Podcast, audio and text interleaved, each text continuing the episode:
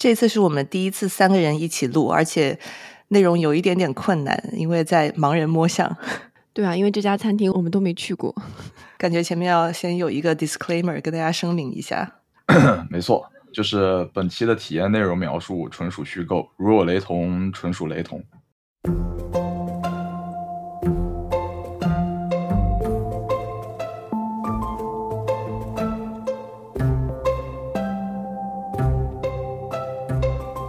欢迎来到 Slow Brand，和我们一起探讨如何慢慢做品牌。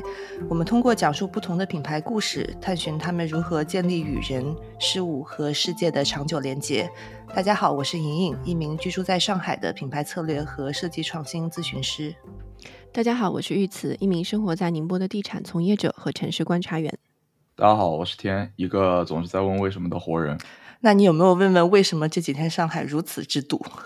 我觉得有可能是情人节吧，但是需要过节的人就会在路上堵着，像我这种没有出门的人就不需要堵着。所以你透露了一个重要的信息。那倒也不是，那其实不是的。我需要声明，我是一个要遵守难得的人。好的，好的。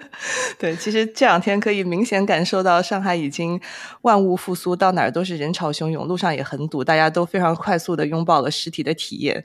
我不知道你们最向往的实体体验是什么，反正我自己非常期待看一场线下演唱会，因为我上一场正经的线下演唱会是一九年的十二月份。那确实和现在隔了相当的远。对我来说，我最期待的实体体验就是去宠物公园或者去咖啡馆外面的露台上去薅别人家的狗，就嚯，那灵体那萨摩耶，尤其是别人你家养的狗，自己又不要铲屎又不要洗澡，摸起来真是无法拒绝。免费的撸狗，确实。那玉此呢？嗯，我的这件可能比我们要去的这家餐厅还要困难诶。就比较想去再回趟伦敦，然后去一下 Borough Market，整几个街边的生蚝，来盆海鲜饭，来杯 Momma's 的拿铁。虽然没有什么服务，也没有什么特别的体验，但是 Market 的氛围却是比较独一无二的存在。嗯，对，其实，呃，刚刚你也点到了说，我们今天要聊的餐厅是要出国才能体验到的。那其实它也是我原本想要，如果能出国的时候，第一时间要去预定的。但是感觉现在会有一点点困难。对，就是排的队又长，同时能吃到的机会也很小，不得不考虑这是否是此生仅有的机会，要去赶紧去，不然就。记了，对，因为一月份的时候，我相信大家也看到了这则新闻，就是全球最知名的餐厅 Noma 在哥本哈根的 Noma，它宣布在二零二四年之后停止餐厅的运营，二五年开始他们会以食物实验室的形式去开发一些新的食物啊产品。其实实际上他们已经开始用 Noma Projects，就是这个网站去销售一款他们研发的发酵蘑菇酱的产品。那在未来餐厅会关门，但是餐厅的这个体验呢，会以快闪的形式，周期性的在世界不同地方去展开。其实这个新闻引起了挺大的轰动的，国内国外也都有一些媒体在报道。我觉得它的给人的意外程度，做个比喻啊，就好像今天如果皇家马德里说他们要把伯纳乌体育场关掉，然后 专门去踢巡回赛，然后靠卖周边来赚钱一样。嗯，对，因为毕竟诺玛登上过行业 top 一的宝座嘛。去那里的时刻会有一种心理，就会觉得自己是去朝圣的。你突然把庙门一关，说走就走，那换谁都会觉得意外和失落。对，然后至于为什么要关掉餐厅，创始人和主厨 Rene Redzepi 他给到的官方的解释是说，因为他们现在要持续养一个一百多人的团队，呃，整体这个 Fine Dining 高端餐厅，他们在经营成本上其实比较难以维持。那如果按照每个人四千五百元人民币一餐来估算的话呢，Norma 每周只开四天，一共是五轮。嗯，这么一算的话，收入确实是有天花板的。对，而且在欧洲，因为疫情也好，因为俄乌战争也好，就是物价飞涨，所有的餐厅其实面临的用人的成本，还有一些能源的成本都是非常高的。所以，其实也是在这样的一个时间点，呃，Rene 他觉得想要对 Fine Dining 高端餐饮这个行业有一次自己的重新的思考，因为实在运营的非常的艰难。其实看到这个新闻，我向两位小伙伴提议说要做这一期讲一讲 Noma，但是呃，感觉刚开始你们都非常的不情愿。除了我觉得除了没吃过以外，我觉得我们有一个很大的考虑是觉得呃，高端餐饮是一个非常高不可及的一样东西，它不是像我们之前聊的很多品牌或者产品，它是生活里面的必须，而且它现在也并不是大家非常去推崇的一件事情，因为我觉得更多餐厅它正在以轻松有创意的方式出现。我觉得就拿上海来举例子，可能前几年大家还在说啊，今天要去吃一个米其林餐厅或者怎么样，但是这几年就是。各种小酒馆就是迎来了井喷式的增长，然后感觉大家是一定要去越小的馆子越好，别人没有听说过的是越厉害的。没错，但是在我的视角里，其实这两种心态还是有一点共通之处的，就是高端餐饮是什么？你听说过，但是你没有吃到过；小馆子是什么？你没听说过，你更没吃到过。他们所以都主打一个未知的心理，所以就有人觉得 Noma 关门是意料之内的，因为作为高端餐饮的代表嘛。这几年他们收到了不少批评的声音，或许是因为工作环境比较恶劣，当然不是说那个自然气候很恶劣啊，是说在那里工作的人很辛苦，然后包括后厨的一些工作分配并不均衡。另外一点是菜品可能过于创新，更像是艺术品，就是超乎了人类现在的接收范围。嗯，同时价格又超级贵，但这样的生意如何能持续下去？我觉得才是他们发展和思考中的重中之重。嗯。嗯，那说到这里，其实必须要提到一家叫斗牛犬的餐厅，那其实是 Norma 的前辈。那斗牛犬餐厅是一间以分子料理闻名的餐厅，那位于西班牙加泰罗尼亚的玫瑰城。它创立于一九六一年，起初只是一家高尔夫的球场餐厅。那到了一九九零年呢，随着餐厅经理索拉跟主厨阿德里亚的加入，餐厅逐渐开始向现代料理发展。到了一九九七年呢，他们就已经获得了米其林三星的称号。那更是在二零零二年先后五次获得了世界最佳餐厅的 title。那哪怕是 Norma 最后也没有能够超过他的荣誉。但是同样的，迫于资金的压力跟主厨阿德里亚自己的志向，斗牛犬餐厅呢，在二零一一年的时候也宣布了闭店。Rene 其实在早年的时候曾在这里进行短期的进修，前辈们的做法或多或少也影响了日后 Rene 对于 Norma 的规划和思考。嗯，对，其实。呃，Noma 他的这样子的一个决定，也预示着说。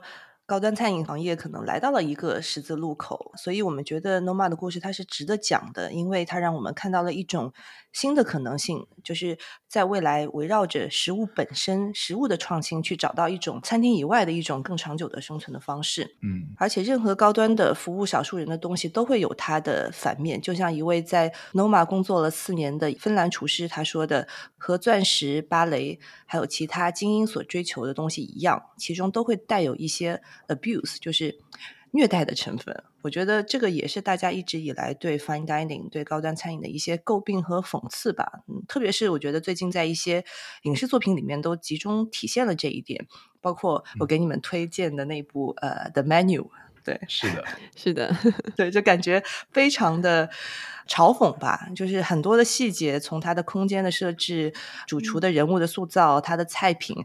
其实好像很多都是从 Noma 去获得这个创作的灵感的，呃，因为它的情节非常特别，所以没有看过的朋友，我们在这边就不剧透太多。呃，那也是可以稍微剧透一点点的吧。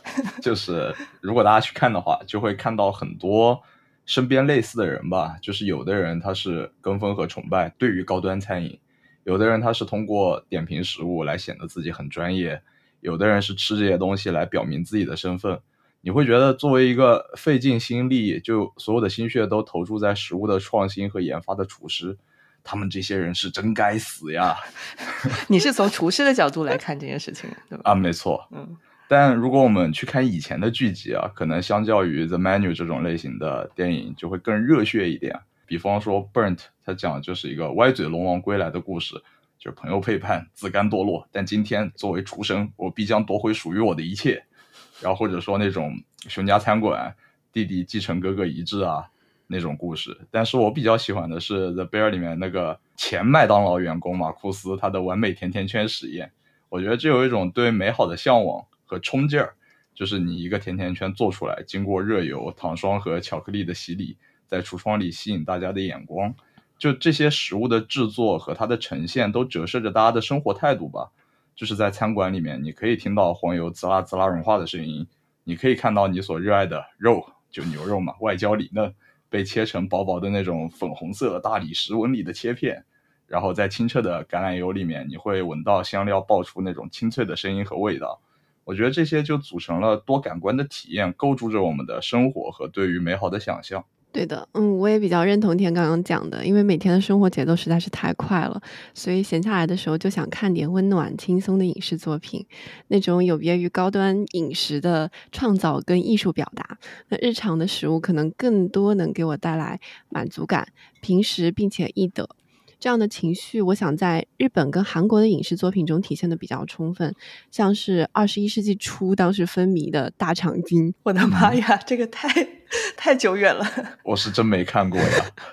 还有孤独的美食家等等啊。那在春节的时候，其实我刚看完呃市之愈和跟奈飞合作的短剧，叫《五 G 家的料理人》。嗯，也是市之愈和用他非常擅长的叙事手法，然后将两个花季少女通过食物传递的温暖故事娓娓道来，告诉大家传递那样的平实而且温暖的情感。嗯。就刚刚玉慈介绍的这部剧，它描述的可能更多的是很生活化的日常的食物，但是高端餐饮就会有一点点像。高定就是服装里面的高定一样，它是需要一定的技术，也需要一定的创造，这两者的非常高度的一个造诣在的，就好像既在做一个非常高深的科学实验，但同时呢，你也在搞非常神秘的艺术一样。我觉得 Noma 就是这两者结合的一个最好的例子。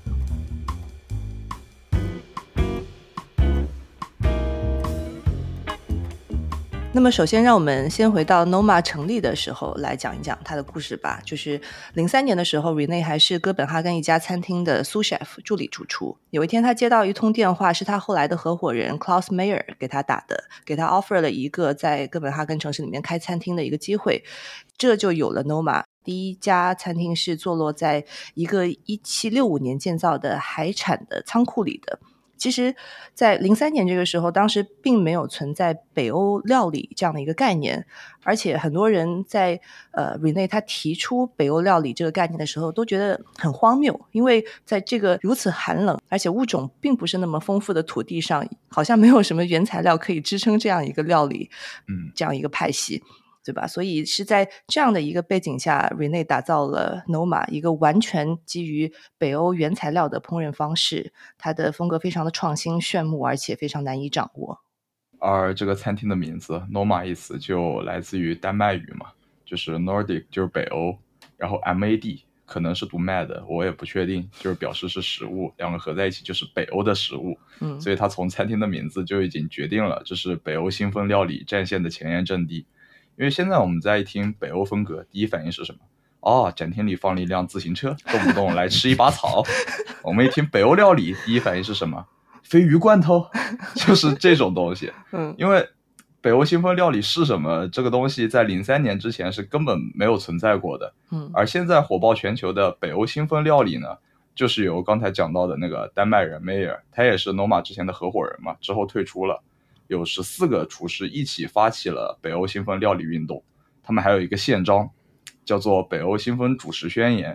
这个运动我觉得更像是一场革命吧。嗯，他们的目的是要重新分配美食教皇保罗·博古斯之前创造的法餐世界第一的这样的一个权力体系。我还特地去搜了这个保罗·博古斯，他的头衔是法国烹饪界的戴高乐将军，很厉害。我觉得也可以叫他之前的教皇。对，而。北欧新风料理的教父就是 Rene，他们用了十年的时间来颠覆全世界对于北欧只有黑暗的鲱鱼罐头的认知。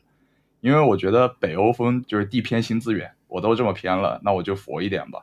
他们主打的就是不做作、可持续和节能环保。当然，北欧料理这个概念一经推出的时候，也受到大家的质疑嘛。就像你刚才说到的，北欧的冬天又漫长，资源又匮乏。要用很有限的食材来做出丰富的美食，团队的挑战肯定也不小。瑞内从一本《瑞典军人野外生存指南》就里面找到了很多野外可食用的植物，从此之后完了，这人打开了新世界的大门，就常常能在大自然中找到不同的惊喜。北欧料理的三宝：昆虫、细菌，找啊找，找啊找是什么？就是找来找去，什么能吃的都先试一下。他们的 team 经常一起食物中毒，就。非常的疯狂，看来进 Rene 的团队也是需要很强的身体的意志品质的。对，对我觉得 Rene 在发那个招聘的时候，就是第一条要求身体具有比较强的耐毒性，肠胃要好。没错，如今就是它的新北欧料理已经掀起了一项革命嘛，就像刚才提到的，它强调可持续性，强调地方性以及对自然世界的尊重。作为一家餐厅，Noma 的目标不是成为全球最佳，而是通过对当地特有食材和应季食材的应用，将独属于北欧的空间和地点融入食物之中。对，其实刚刚描述的这种在野外搜寻食物、采集食物的方式，在英文里面叫 forage，f o r a g e。对，因为在野外你需要做到的是物尽其用嘛，就是你说那个找啊找，找到什么就是能吃啥。对，然后在 Noma 的烹饪里面，其实会用到很多我们日常认知里面不能吃的东西，也是因为这个原因，比如说没有熟的果子呀、藻类啊，还有昆虫。其次呢，其实要做到完全用来自当地的原材料来进行烹饪，其实是一件非常难的事情。那这也要求了说，厨师他要发挥足够的创意和想象，利用一些比较极端的，甚至是像什么生物学啊、什么化学原理来填补缺少一些食物种类的这样的一个缺口和气候的影响。刚才你说昆虫的时候的那个语气，我已经能感受到你严重的抵触了。不过，关于使用昆虫，我需要为他们稍微辩白一下。嗯，就是不是为了猎奇，他们其实是在寻找蛋白质新来源。因为我记得之前有一个可持续组织吧，就曾经试吃全世界到处不同的蚂蚁，就是为了给人类找到更加环保、可持续的一种蛋白质来源。嗯，另外一点，就像你说的，它需要活用一些化学原理，活用一些生物学。北欧也是有一点独天得厚的优势的，因为北欧的冬天很漫长，气候又很干燥，大家都会通过发酵、烟熏等方法让食物储存的更久一点。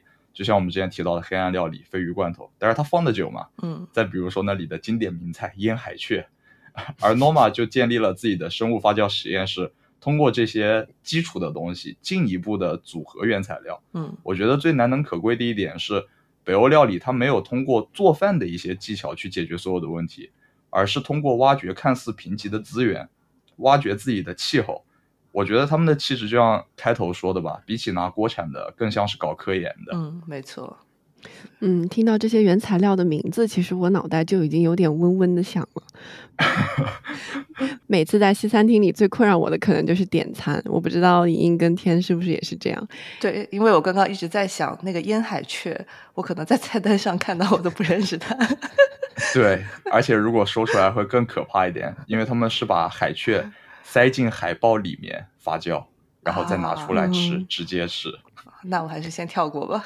嗯，OK OK。因为不像中餐馆，可能在菜单上都会提供图片嘛。那西餐厅都是以文字的形式来描述这个菜色，所以哪怕我认识菜单上的每一个英文，我都没有办法将这些英文联想起来，构成一幅完整的画面。所以每次上菜的时候，还是会不禁的怀疑，这个是我点的那道菜吗？嗯嗯，真的是。那在 Norma 的时候，就更加应该是如此了。我常有看到说，食客经常会发问说：“这是可以吃的吗？” 对，因为我昨天正好在看他们的纪录片，里面有一段就是呃，那个主厨他看到有一位食客他剩了一点吃的在盘上，然后他就一直在问他下属，就说：“你有跟他讲说这都是能吃的吗？”然后他的那个下属说：“是的，我跟他讲了很多遍，这整盘东西都是能吃的。”对，就是可能大家会看到这些东西，包括你看菜单，就会觉得啊，这是能吃的吗？嗯，对，我觉得这是很合理的质疑，主要是他们的菜确实对于常人来说吧，尺度比较大。嗯，就是当你看到自己的菜盘上爬了一只蚂蚁，你的第一反应不会是它这是这道菜的一部分，而是转头去问主厨，你是故意的还是不小心的？天说的可能是这道叫做绿叶花束及黑蚂蚁蘸酱这道名菜吧。嗯，来说一说。我在 Rene 的食自传的食谱中看到了这道菜，它是这样描述它的：那绿叶呢是由羽衣橄榄烹制而来，还算是比较常见的。但是烹饪的工序呢，就相对来说比较繁琐跟耗时，需要经过焯水、冰水浸泡、晒干、一百七十度高温油炸、沥干、烘干等工序。就绿叶这个部分就要耗时半天，那么花束呢，则是由五种不同颜色的蔬菜捆制而成的。那最为最为好奇的，应该就是这个黑蚂蚁蘸酱啊，它是由法国的酸奶油跟二十四只具有柑橘风味的黑蚂蚁制成，并且特别提示了一下，这道菜需要绿叶跟花束一定要蘸着这个蘸酱吃，才有够味够劲。哇哦！另外还有一些在社交媒体上比较出名的菜式，光是听名字就非常的新奇，像是新鲜松叶上驯鹿的心、蜂巢里的藏红花冰淇淋，还有胡萝卜汁做成的康普茶。有一点不知道如何评价，我的评价是，对，就是它会让你觉得很想要试一试，但同时你还是会有一点点有点怵吧，我觉得会有点不敢尝试。嗯。对，我觉得这种来自于心理上的抵触，所以他们就会摆盘摆得很精致嘛。嗯，就虽然说它的精致并非是那种一看就引人食欲大开的精致，呃，我觉得跟他们的创新也好，跟他们选用的食材也好，都是有关系的，而是难度很高、很好看的摆盘。但第一反应你不会直接就觉得哇，这是一道菜。就有一种性冷淡的感觉，就像服装设计上经常会讲的性冷淡。我觉得他们的菜也有这种感觉，它不会直接激发你的欲望，而是你能欣赏这道菜的好看程度。嗯，但精致的摆盘背后也是有一些设计哲学的，就是他们要向食物原料在自然中的原始形态致敬。像我印象很深的一道菜，就是一个陶盆里面带着泥土和萝卜直接上桌，就拔出那个萝卜洗干净吃吃。我觉得这是大家的第一反应。但是 Norma 建议你连着土一起吃掉，这个土还比较贵，就不是我们每个月底没钱要吃的那个土了。这个土是由麦芽和榛子粉做成的，下面还埋了一层绵羊酸奶，就是它意在打破你对于食物原有的认知吧，这样才方便你去接受它用到的那些我们平时不会接触到的食材。嗯，我们刚刚试着用我们有限的语言去描述了 Noma 非常富有想象力和创意的菜式，希望大家能够感受到。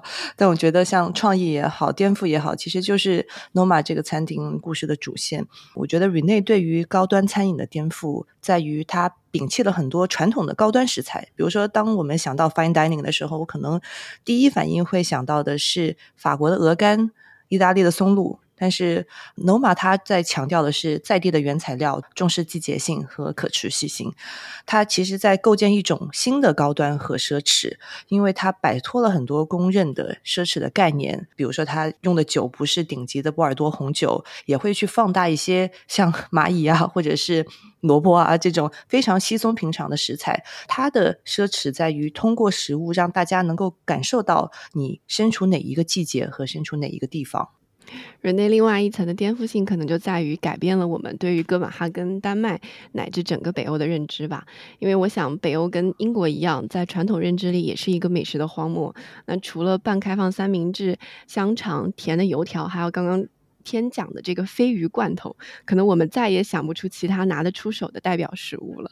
所以，Norma 刮起的新北欧料理之风，让丹麦跟北欧成为了一个新的美食目的地，让大家愿意去到访，愿意去探索。嗯，没错。然后再讲回菜本身吧，就是在上菜的那个过程中，一般都会有厨师也好，或者餐厅工作人员也好，过来告诉你啊，这道菜我们是怎么设计的呀？我们为什么要做成这样？用了什么食材？背后有什么故事？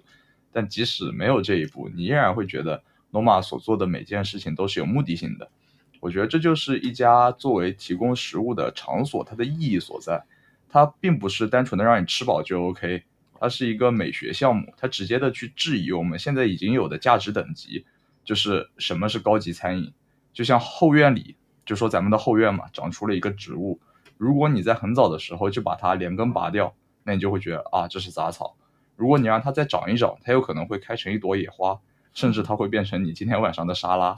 嗯，其实我们刚刚讲了很多，因为他们受限于当地有的一些原材料，所以要去做很多的创新嘛。那其实很多时候创意也好，创新也好，是需要一些 constraints，就是限制。因为要尽可能的去用在地的食材，这样的一个限制，反而让 Noma 打开了更多的可能性。我觉得这个是呃，我觉得 Noma 这个故事有意思的地方。那。话又说回来，他们的这种烹饪方式其实是非常费人力的。所以前面有提到，他们的团队有一百来号人，呃，需要很多打下手的厨师，每天手剥核桃，或者是把什么薰衣草的叶子和茎分开来。我还看到要给圣女果一个一个的剥皮。呃，团队里面一般也会有二十到三十个实习生来做这些非常琐碎、费时费力的事情。这个活儿如果在中餐厨房，我们就会说备料和备小料，嗯，来打个下手，备个料吧。对，确实是一件很机械性而繁琐的事情。其实就是在练基本功的同时吧，你有机会能看看大厨是怎么真正的加工食物，把它从食材变成一道菜的。对，其实 Noma 的这个实习的 program 是很有名的，而且我其实第一次听说 Noma 这家餐厅是好多年前，一六一七年有一次我去做一个访谈，采访一个非常喜欢美食跟烹饪的一个年轻人，然后当时他就跟我说，他刚辞掉了自己在世界五百强的工作，他的目标是去 Noma 当实习生，就他觉得在那边能够。就是学到别的地方学不到的烹饪的技巧。他后来没有去 Noma，但他现在应该是在呃，好像是新西兰奥克兰那边最好的一家餐厅做厨师。那 Noma 的这个实习项目呢，其实是没有任何的配的，所有的人都是免费在那边打工。实习生做的事情也是比较怎么说呢，就是很小的一个环节。就比如说一个在那里实习了三个月的印度厨师，他说他唯一学会的事情就是用。果干就是果皮，做出一个昆虫的形状。它从头到尾就是在用镊子，然后摆出一百二十只非常完美的昆虫，都没有用到。刀，所以这个真的是看你怎么去看这样的一个经验对于你的价值。因为的确，你的履历上面有 Noma，可能未来能够帮你打开很多的门。虽然那段时间里面你没有工资，而且生活在哥本哈根这个生活成本非常高的地方，你可能要睡厨房、睡公园的板凳。但是呢，这个事情也让 Noma 受到了很多的批评。所以从去年十月份开始，Noma 开始为实习生支付工资，而且这部分成本还是挺可观的，因为。餐厅每个月要增加差不多五万美金左右的一个人工的成本。虽然是这样，我觉得还是有很多这个行业里心存希望、有理想的年轻人会蜂拥的过去，因为履历上有个 Norma 嘛。可以为他的未来创造很多的可能性。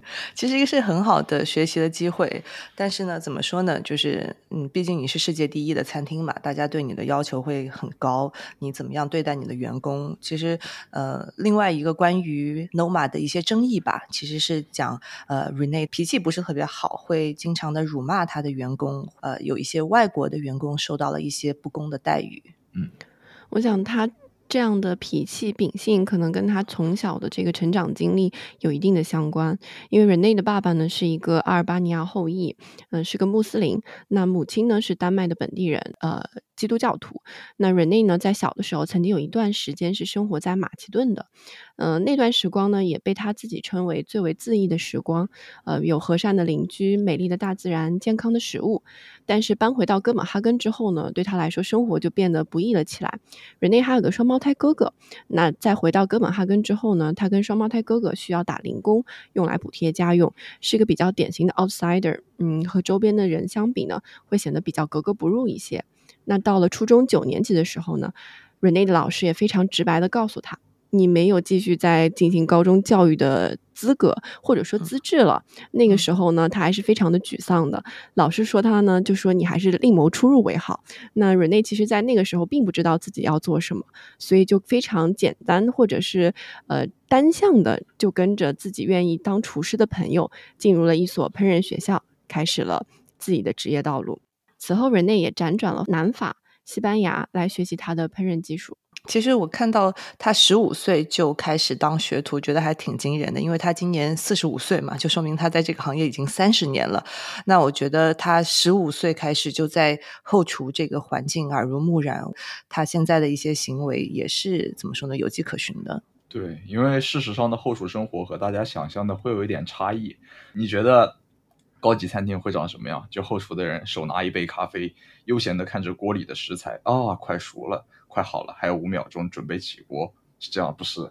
他们每天都非常的暴躁吧？嗯，就是彼此的沟通都是吼得唾沫横飞的，手底下都是烈火烹油。我觉得在这种环境下，人的性格也会逐渐的火爆起来。嗯，因为干厨师真的是每天生活在高压之下。我觉得真正能适应这样生活的人，内心有可能，这只是我主观的评价。他内心需要有一头更为喧嚣的野兽，只有在厨房的压力的里面，他们才能暂时克制住自己，感受到一线平静。因为能所谓能压住内心吼叫的，只有外部更大的噪音。对，我觉得他的一些行为，因为。我我昨天看那部纪录片的时候，其实真的有感受到，因为他挺会骂脏话的。我觉得他最不安的那段时间，其实是在他们被评为世界第一之后。那个时候他才三十多岁，三十三岁左右吧，在一个比较年轻的时候就达到了他的职业的巅峰。我觉得很多过激的言行，也有可能是来自于这种害怕失去一切的不安感。那瑞内他自己对于自己面临的这些情绪上的问题，还是挺公开的面对的。他也会在 Instagram 上上面直接去回复一些负面的评论。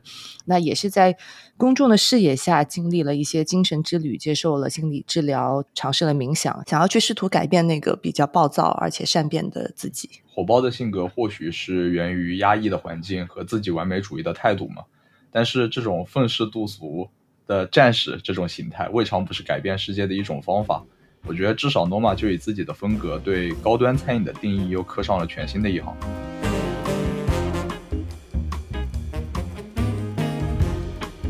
那刚刚分享的是 Noma 一点零的故事，而它迈入二点零应该是从二零一零年开始。那一年是 Noma 被权威认可的一年，一时风光无限。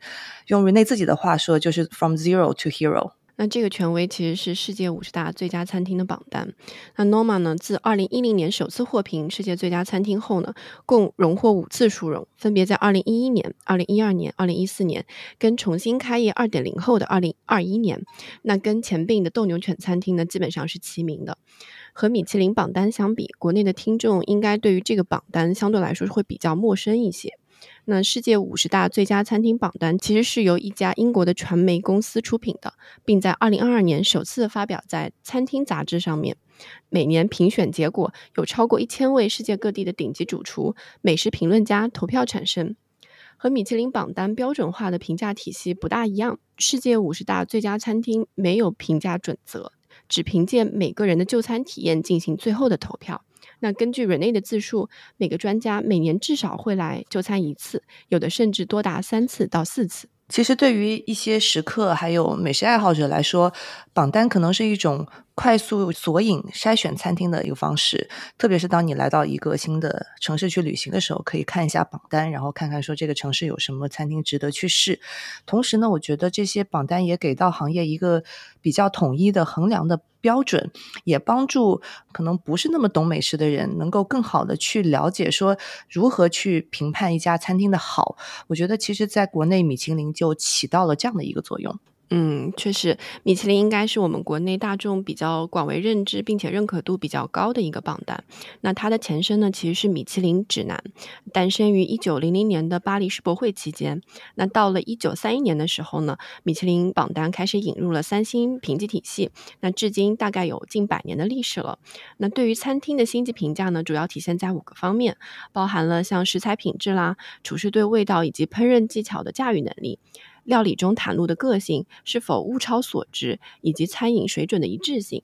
那另外，像餐厅的装修、餐桌的布置、服务质量这些间接影响食客感受的因素，其实是不在米其林的星级评价体系当中的，只是作为一个额外的推荐参考，会来告告知我们的大众这家餐厅的其他的服务水准是怎么样的。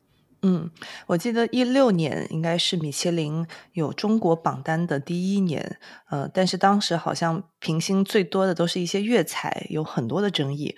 我后来去查了一下，他说部分的原因是因为在一六年之前，米其林其实已经发布了八年的香港跟澳门的榜单，可能粤菜的体系是他们或者是评分的人比较熟悉的这个体系啊，这是我们的猜测。对，另外一点就像老话说的嘛，就是鲁菜敬鬼神，粤菜迎商客嘛，就粤菜偏商一点，嗯，准不准咱们另当别论。但是这个榜总归是发了的。可能也得益于他们面向于世界更早吧，同时也具有自身稳固的评判体系和菜式的认知。嗯，那其实除了榜单之外，我个人印象很深的就是让 fine dining 烹饪的技艺和厨师的魅力被更多的大众所关注到，并且深刻的了解到，是一部纪录片的系列叫 Chef's Table。一五年左右发行的，那还有一部纪录片叫《寿司之神》，可能很多人也看过。就是这两部纪录片其实是同一个导演来制作的。那 Chef Table 到现在还在更新当中，大家可以找来看一看。但是当时的确是由他来掀起了一轮大家对于嗯高端餐饮也好、烹饪也好的一些好奇感吧。那段时间好像正好也是分子料理最为风靡的时候，它是一五年发行的嘛。像在一六年，他拍《Chef's Table》第二季的第一集，介绍的就是以分子料理出名的芝加哥餐厅，就 Alinia。嗯在那几年的观念上，可以说分子料理就等于是高端餐饮。嗯我觉得一句话来讲述所谓的分子料理，就是把许多可食用的东西先拆碎再组合，以一种意想不到的形式端给你。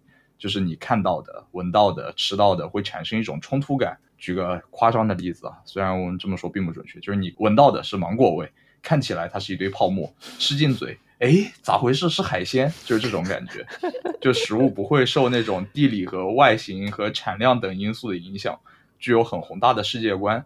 其实我觉得这和那个新风北欧的理念有一点不约而合吧。嗯它也是发展之一，就是它冲击了法餐传统的高端餐饮。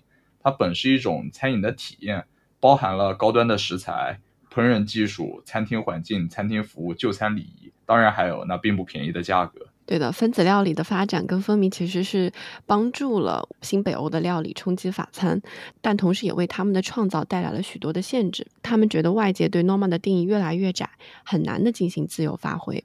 那伴随着连续三年问鼎世界最佳餐厅，Norma 的创造脚步呢也被打断和干扰。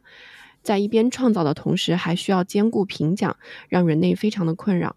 于是，在二零一七年二月，Norma 一点零宣布闭店。经过一年的调整跟短期的 pop up 项目，Rene 决定将 Norma 重开，距离一点零仅一公里，也寄予了他们辞旧迎新的一个美好的期望。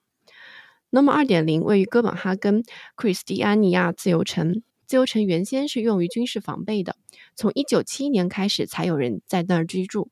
因此，这个区域更贴近乡村，并且融合了特有的波西米亚风格，吸引着许多自由艺术家、草根运动人士、乐手等一些个性鲜明的人居住在这里。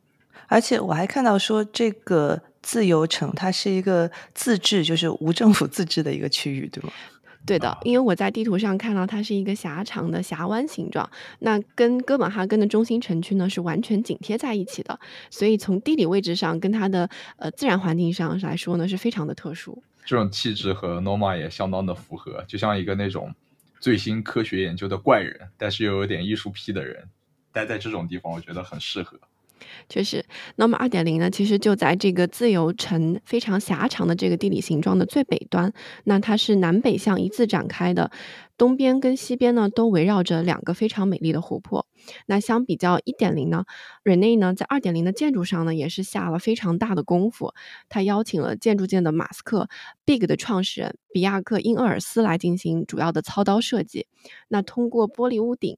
将十一个空间串联起来，形成了一个非常小的村庄，让客户、让厨师跟侍者都能够随时感受到在餐厅里就餐的时候季节跟天气的变化。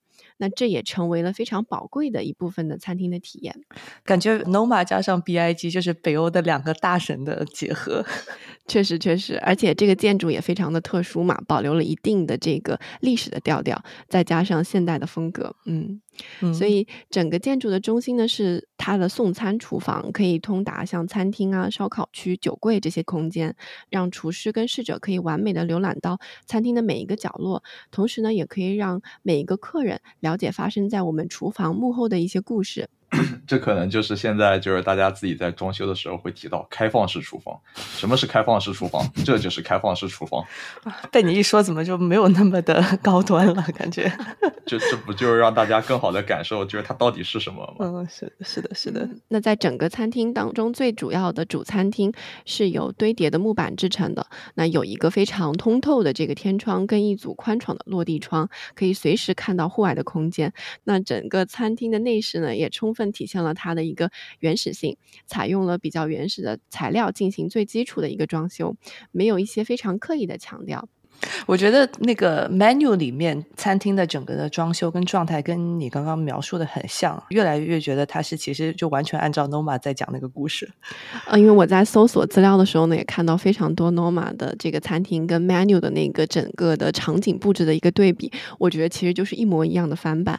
可能哦除了我们到达那个地方的路径会不大一样以外，整体嗯的装修基本上是按照 Norma 的来进行复刻的。嗯嗯，那另外还要再提到一点，就是餐厅外还有三个温室被用作为花园、实验厨房跟面包房。那客人呢也可以通过户外的体验去体验在地的这个食材的一个变化和季节的变化。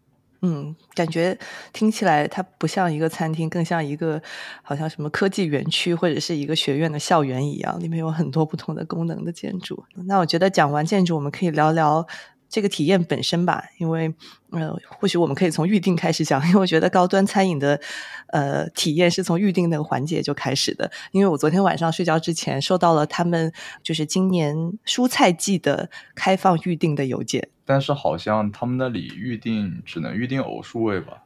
据说是为了让食客能成双成对的分享，就很多餐厅都不给单人进行预定，我觉得这实在是太不 人性化了，就这就让我们。啊，一个人想去吃个饭都不行吗？天，你说的是我吧？啊 啊，我没有这么说，我没有针对任何人，请不要这样。因为我看了非常多的资料，我想很多人都非常困惑这个问题：为什么不能进行偶数位预定？那我其实在今年刚刚莹莹说的这个呃，应该说是野味季的开放预定的时候呢，我还特意查了一下，经过改良以后，Norma 现在可以预定一到八人进行就餐，所以现在是单数位也是可以预定的。但是对于一个人进行就餐的客人呢，他们还是需要让客人接受拼桌。还是会有这个 share 的体验啊，所以作为世界上的最佳餐厅呢，它的火爆程度其实是可以从这个预定就能够看出来的。那不少美食爱好者呢，为了这个预定还出了非常完整的攻略，因为小桌的预定量会比较的高，所以许多客人会提前进行拼桌，那预定大桌来提高他们的这个预定的这个成功率。哇，这个思路非常不错。拼多多砍一刀。现在开放的菜单呢，其实是从二零二三年的十月二十五号到二四年的二月十八号的预定。那本季的菜单名叫 Game Forest Season，是野味季。那另外还有刚莹说到的一月开始的海鲜季跟七月的蔬菜季。不过刚才提到就是本季菜单是野味季嘛，我之前看到一个视频，就是吃过野味季的食客说，这个体验就像在丛林里跟着猎人捕猎般的体验。像那里有一道菜叫什么野鸭宴吧，就毫不避讳的用鸭的羽毛和脑袋作为容器去呈现菜肴，据说是以此还原食物的本来面貌，就 be real，别虚伪。我有看到那个那张照片，我真的盯着它看了很久。我觉得如果我看到那道菜，我真的下不了手。对，真的。而且他甚至还用就是高温的餐盘。让那个鸭子的身体是保持温暖的。他说：“这就是生命的温度。”哦天哪，我应该没办法下得了嘴。这个。但是可能还是会有其他的就是勇士想要去试一试。嗯，确实确实。那说回到 Norma 的这个预定啊，Norma 每周营业四天，然后是一共是五轮。那晚餐呢是在周二跟周五的晚上进行提供，每个人呢是三千五百丹麦克朗。那按照人民币跟丹麦克朗的汇率一比一进行换算，相当于三千五百块钱的人民币。那如果说包含了葡萄酒，那再额外增加一千八丹麦克朗。如果是含果汁的话呢，就会额外增加。加一千三百元的克朗，我觉得呢相对来说还是比较贵的，还是喝酒比较划算，是吧？对的，对的，因为果汁，你看，想果汁要增加一千三百块钱人民币，哎，没错。像在做 research 的时候，毕竟我们没吃过嘛，当然如果有人愿意赞助我们去吃，最好不过了。就是只能找过那些吃过食客的意见，但是他们都会用“来之不易”这四个字来形容 Norma 的就餐体验。就从进门开始说吧。就是那几张照片，Rene 带着整个团队在门口迎接客人，一大家子整整齐齐等您光临，就这种感觉。嗯，天说的这几张照片其实我也看到过，但呃，让我印象深刻的还是整个团队的穿着，给我一个比较轻松舒适的一个状态，不像在法餐。应该说，在高级餐厅当中，呃，侍者都会打着领带啊，然后对你一鞠躬啊这种的状态，我还是更加喜欢 Norma 的这种轻松的状态跟体验。所以后来我也好奇的查了一下 Norma 的 dress code，居然没有非常严格的规定，诶，牛仔裤好像也是可以的。这在高级嗯餐厅里还是比较少见的。嗯，越来越多高级餐厅把 dress code 的要求都放低了，我觉得这个可能也是 Noma 它掀起的一个潮流吧。其实，在他们获得一些很好的口碑以及业界的认证的时候，很多其他的餐厅、其他的厨师也都在效仿他们。就是有一篇《纽约时报》的文章，他就写说，当你去 Noma 之前，Noma 已经来到了纽约，因为很多在纽约的餐厅，你都可以体验到类类似的一些烹饪的手法，比如说发酵、腌制的食物，现在其实被很多餐厅非常广泛的在运用。比如说有段时间，我其实自己有印象，就看到很多用什么贝壳啦、木板拿来摆盘。那，包括其实生物动力学酿造的自然酒等等，也是最先由 Noma 在他的餐食当中去加入的。但是呢，这位食评人他就觉得这些餐厅或者是这些厨师，当他们在模仿的时候，并没有真正的去模仿到 Rene 它整体的理念具体是什么，而是把不同的一些手法和技术去拆成，变成了不同的噱头。呃，我觉得他用了一个特别特别好的比喻，他就说，就好像一个人你从来没有看过 Michael Jackson 跳舞，但是突然有一天你在地铁里面看到有个人在做 moonwalk 一样。嗯啊、其实还有刚刚我们说到的这个粗陶的餐具，其实随着这个新北欧料理的一个盛行，在纽约、在伦敦有越来越多的餐厅也用起了这个手工的这个陶瓷作为他们的餐具，甚至还有一些其他比较特殊的一些餐具的材质，但是更多的呢都是只有形没有神。我觉得这还是跟个人风格有一些原因的，因为 Rene 的风格跟理念其实是带有一些前卫色彩的，就像我们刚才讲的那些菜，可能你看到都下不去口嘛。之所以神不好学，是因为它放在形里面的思考很多，就让人琢磨不透他到底在做什么。这也和他的个性息息相关。就像他的团队成员就曾经这么评价过他，就是说他是一个不会直线思考的人，所以没有轨迹可循，这可能就是他成功的原因。这句话的出处就是他们在日本行的时候，就是他们的团队先到，Rene 是最后去的嘛。他们的团队去之前先创作了第一批菜品，然后全部都被他一个人否掉了。他就只说了一句：“没有新意。我们为什么要带来日本？我们不是来做日料的。”嗯，我觉得任何在一个领域里面登峰造极的人，都会有他的一些偏执跟极端。我觉得他想要通过 Noma 输出的，其实是一个非常完整的跟极致的概念，从空间到原材料到摆盘。那这也是为什么他们其实出版了很多书去输出他们这个更完整的理念。比如说，他们有一本是围绕着北欧料理的季节性跟因地制宜的理论。叫 Noma Time and Place in Nordic Cuisine。那还有一本书，他们是专门介绍发酵方法的。那 Rene 自己呢，也把自己的工作日志去出版，去记录跟分享他的在工作上的创意和对他呃生意的一些想法。前段时间呢，我就买了这本书。那这本日记应该是在 Norma 刚刚获得世界最佳餐厅的那一年出版的。嗯那以 Rene 度假归来的这个厌工情绪开篇，日记当中呢，其实是讲到了。光是这个胡萝卜的这个含糖量，他们就要研究香料、种子、生长区域各个方方面面，所以整体给我感觉就是 Rene 的这个压力感扑面而来，所以也就能理解为什么 Rene 在厨房里的这个情绪跟状态是如此的压抑跟不通人情吧。对，而且我觉得他们对于记录这件事情非常的勤劳，因为他们最近出的一本书是叫《Noma 二点零》，其实就是记录了他们一八年搬到新的这个地址之后研发的两百多个不同的 recipe。但是呢，这本书它虽然说叫 cookbook，但是它不是说 让大家就能够在家里照着做的，因为书里面还原的是他们在餐厅的做法。然后呢，嗯，Rene 他自己说，他其实非常不理解为什么有的厨师他出书的时候要把他所做的东西去简化，为什么要鼓励大家在家里能够做？因为他希望他出的这些内容是能够给人们带来灵感的，是能够让大家看到烹饪这件事情的创造性的。没错，他的书更像是艺术款，而不是入门款。对，如果你抱着和他学习厨艺基础的这个态度去买他的书，那我只能借用疯驴子的话对大家说：那你可要遭老罪喽！就是他所做的只是在分享自己的经验和感受。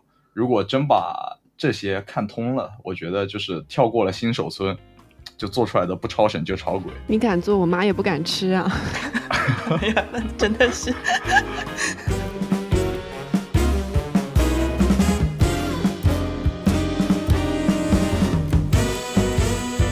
虽然说 Noma 是世界上最知名的餐厅，Rene 是世界上最知名的厨师，但是他自己并没有从 Noma 的经营里面赚到多少钱。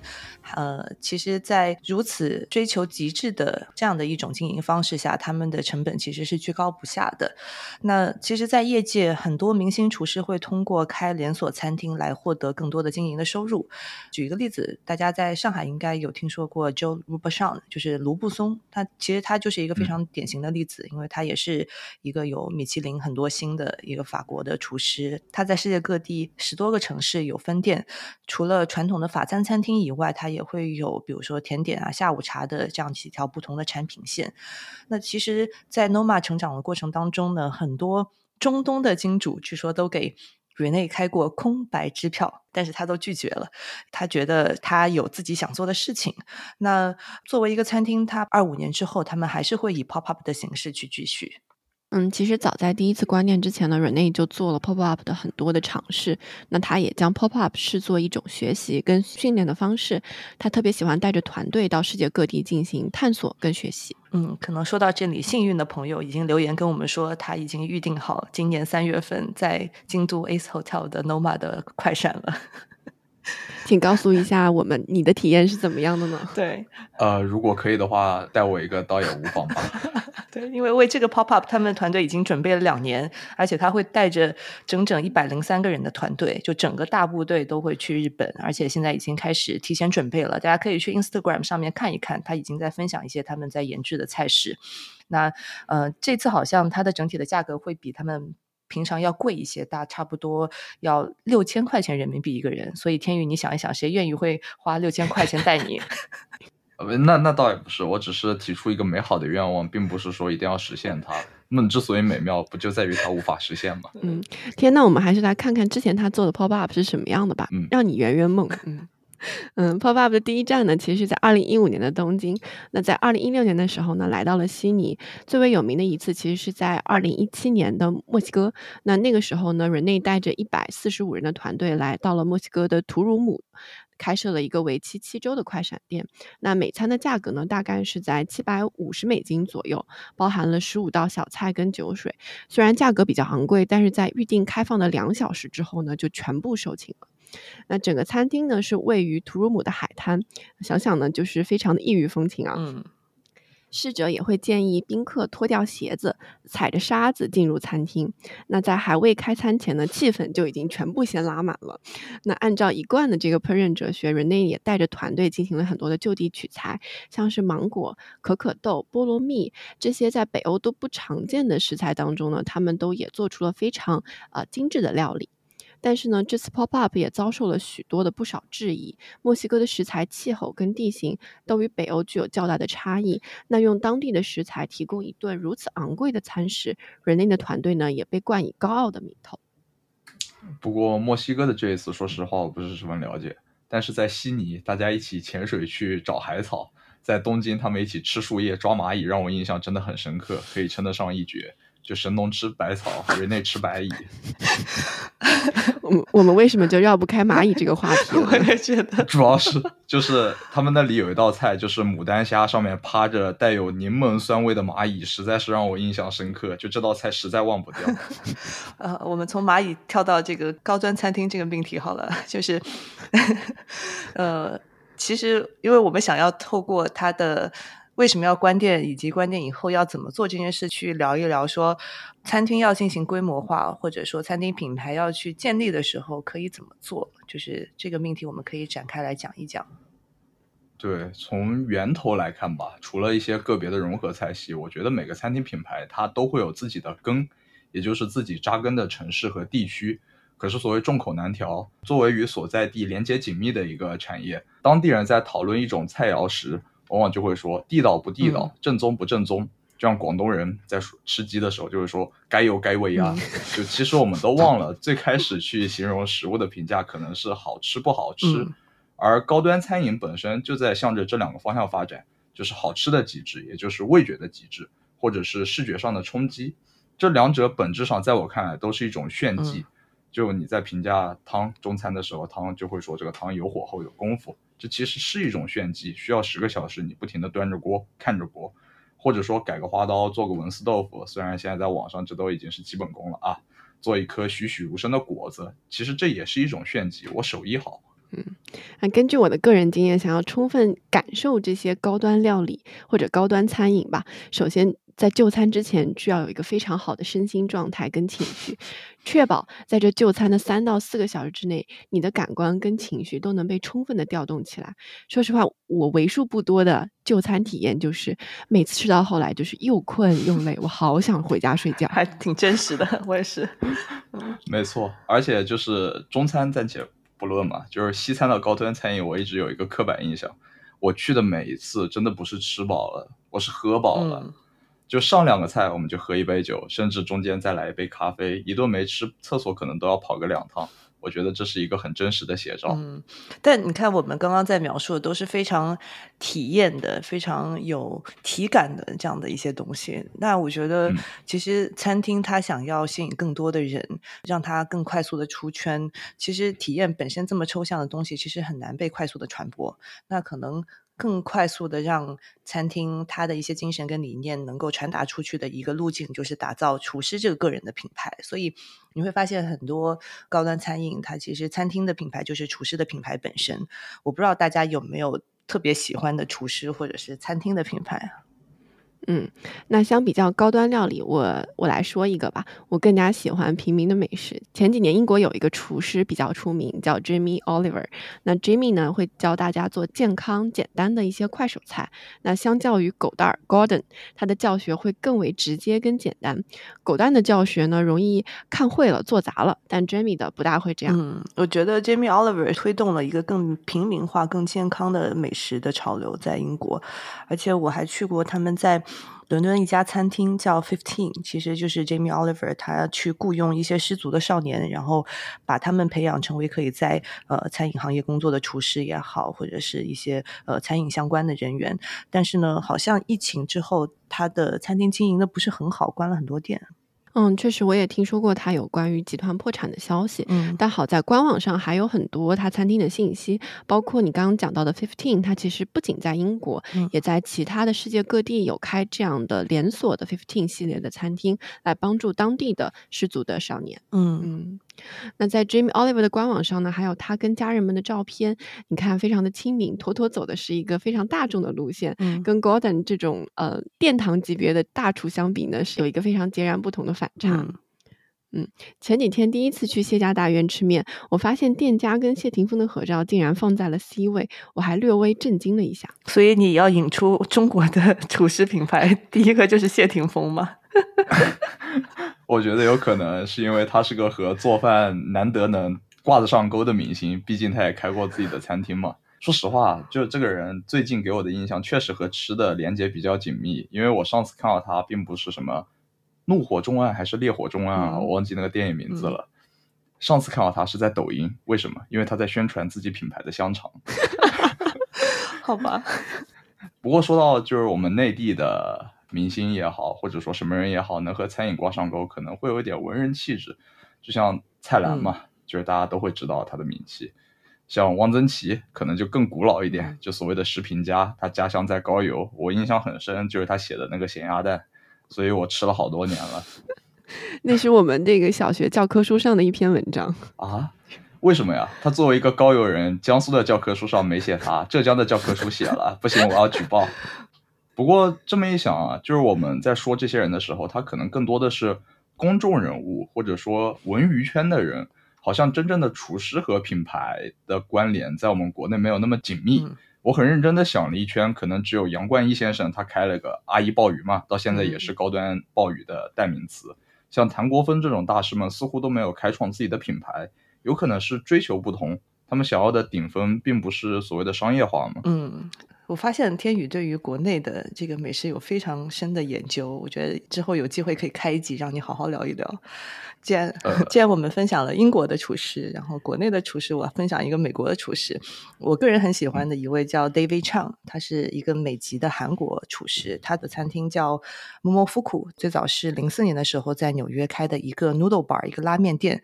其实到现在呢，他在洛杉矶还有拉斯维加斯都有分店。那他的餐厅本身呢？我没有特别的喜欢，或者说特别有印象。但是呢，呃，我喜欢他是因为看了很多他的纪录片，然后听他的播客，觉得他。很真实，他跟 Rene 有一点很相似的是，他也非常的火爆，他的脾气，而且他在他的播客里面其实非常公开的跟大家分享了自己如何去调整还有管理自己的情绪，作为一个厨师，而且他还做了一件事情，其实跟 Noma 现在做的事情很类似，就是疫情的时候，因为餐厅的经营非常困难，他把自己的一些餐厅店铺关掉了，开始卖酱油。就是卖包装食品，很多的亚洲的调味品、辣椒酱，还有他们的方便面，因为他们最早是做 noodle bar 的嘛。我觉得特别聪明，因为我觉得他其实一直在身体力行的用他自己的影响力，在美国普及亚洲的美食。我如果去吃他的餐厅，我觉得更多的是为了他这个人买单，而并不是为了他的菜买单。这么听下来，可能稍微带有一点点那个偶像光环哈。是是是是。不过，如果换成我，我还是一个很斤斤计较的人。如果我去这些大厨的饭店吃饭，我觉得还是会那个一点，刁钻一点。至少我要觉得我花的钱是要为食材买单，为技巧买单，或者是为你们的实验和创新买单的。也就是所谓的吃到嘴里的值不值这个，手艺值这个，心意值这个，我就心满意足。不然我觉得不如省五十块钱去吃疯狂星期四。哎，我真的不知道为什么会从 fine dining 聊到疯狂星期四，因为他们同样都使人疯狂。好的，好的。呃，回到前面说的吧，就是可能餐饮这件事情，呃，是结合了 science and art，art and science。但是呢，真正要打动我们，很多时候不是这些特别高超的技巧、特别精美的摆盘，而是它勾起了某一种回忆和情绪，是小时候的味道，是妈妈的味道。所以我要为我的偶像做一个 plug，就是大家可以去 看一看 David Chang 的一个纪录片，叫《Ugly Delicious》，不中看的美食。其实他想要传达的理念，就是一些更质朴的美食。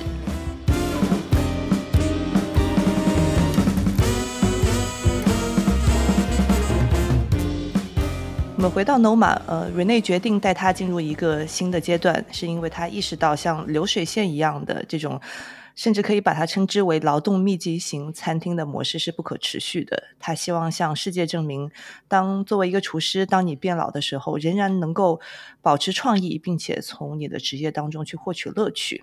Noma 从餐厅转型成为 Noma Projects 一个食物实验室，那这也意味着在未来，可能 Rene 他会更像一位创意总监，一个 Creative Director，而并不是一位厨师而已。